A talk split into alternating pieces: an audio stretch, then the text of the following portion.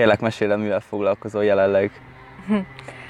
Ugye az egyetem befejezése után a Gödöllön tanultam, növényorvosként végeztem, azután a Kitezérténél helyezkedtem el, amely növényvédőszer, műtrágya, különböző mezőgazdasági inputanyagok forgalmazásával foglalkozik. Szóval mondhatjuk szakmában. Hogyan kezdtél ezzel foglalkozni, és már kiskorodtól érdekeltek a, a méhek és a méhészet?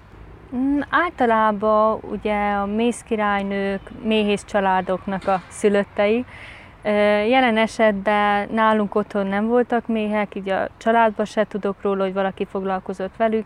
Inkább mikor az ember előtt kinyílik a világ, ilyen 18-19 éves tinédzser lesz, akkor gondolkodik ben rajta, hogy mi az, ami őt érdekli, és engem, nekem nagyon megtetszettek a méhek, és ezután vágtunk bele bátyámmal a méhészkedésbe. És ezt hogyan fogadta a családod? Mennyire állt a szakma így közel hozzájuk? Mm, maga a szakma közel állt hozzájuk, mivel mind a kettő szülő mezőgazdasággal foglalkozott, de a méhek az egy külön világ. Szóval, hogyha valaki nem érez indítatás hozzá, az legtöbbször félóckodik tőlük, nem szívesen foglalkozik velük. Nagyon ijesztő tud ez lenni, ez a szakma. Fiatalabb generációt, azt, azt mennyire nehéz beintegrálni? Szóval mennyire nyitottak a fiatalok így arra, hogy hogy mennyire vonza őket ez a, ez a szakma?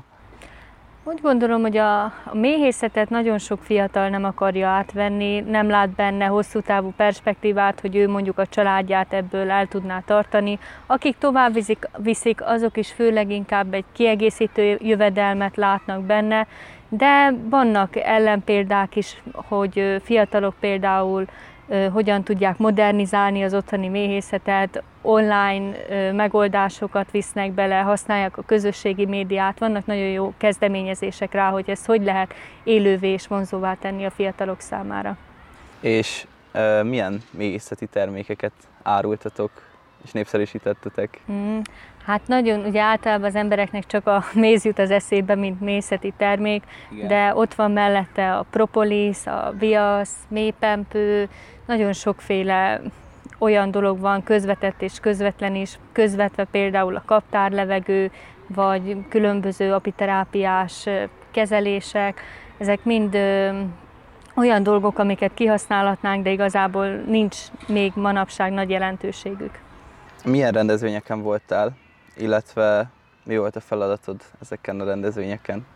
Ó, nagyon sok, ugye a koronás időszak ezt az uralkodásomnak a, a felét ö, keresztül vágta végül is, de addig is több mint 50 rendezvényen voltam, szóval ez a gyakorlatban azt jelenti, hogy minden hétvégén menni kellett Erdélytől elkezdve Magyarország legkülönböző pontjain voltak rendezvények, amin meg kellett jelölni. Ugye általában jöttek ide a mézlovagrendek is a nagyobb rendezvényekre, mint például Fehérvár vagy Gyula, és ott különböző módon vonultunk föl, volt, hogy hintóval, volt, hogy fákjával, mindenféle módon hívtuk az embereket a mézvására, hogy vegyenek részt ebbe. Így próbáltuk népszerűsíteni. Térjünk rá egy kicsit a pályaválasztás előtt állókra. Kiknek ajánlod ezt a szakmát, és kiknek nem?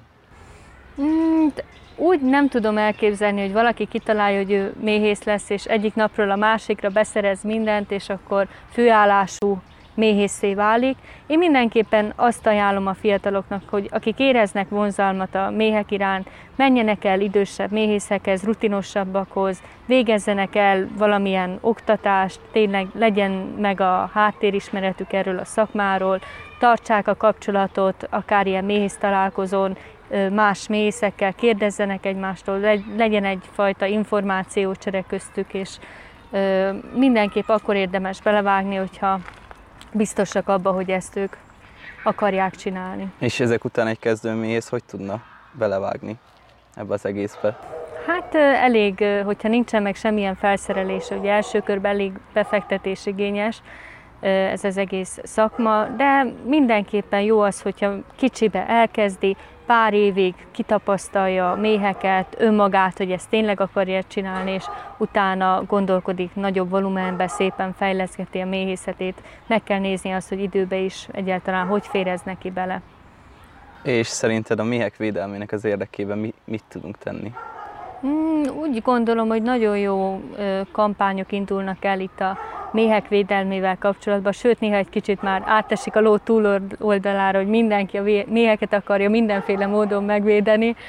A legjobb, amit egy hétköznapi ember tehet, az tényleg az, hogy próbálja nem szennyezni a környezetét úgy ö, olyan növényeket ültet, hogy az a méhek számára táplálékforrás jelentsen. Szóval nem nagy dolgokba kell gondolkodni, hanem apró, apró kicsi dolgokba, hogy a füvet, hogyha látja, hogy tele van virágzó növényekkel, akkor nem vágja le 6 centisre vagy 4-re, hanem próbál életteret biztosítani nekik, akár búvóhelyekkel, a poszméhek és egyéb más mélyalkatúak esetében, ugye ezek a rovarszállások is nagyon jók, figyelemfelkeltő ö, dolgok ezek is. Szóval ilyesmikre kellene a hangsúlyt fektetni, hogy ezeket beépítsük az életünkbe és a környezetünkbe.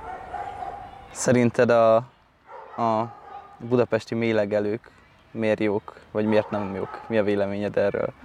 Ennek is mindenféleképpen megvan egyfajta figyelemfelkeltő szerepe. Nagyon jó, hogyha az ember még várja a buszt, addig látja, hogy igen, a méhekkel foglalkozni kell, fontosak, és legyen benne a tudatába ez, ez a gondolat. Erre nagyon jó.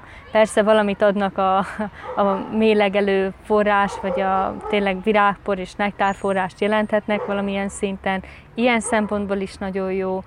Szóval mindenképp egy jó és támogatható ügyezés, hogy vonjuk be a mindennapjainkba ezeket a dolgokat. Eszter, köszönjük szépen az interjút. Én köszönöm a meghívást.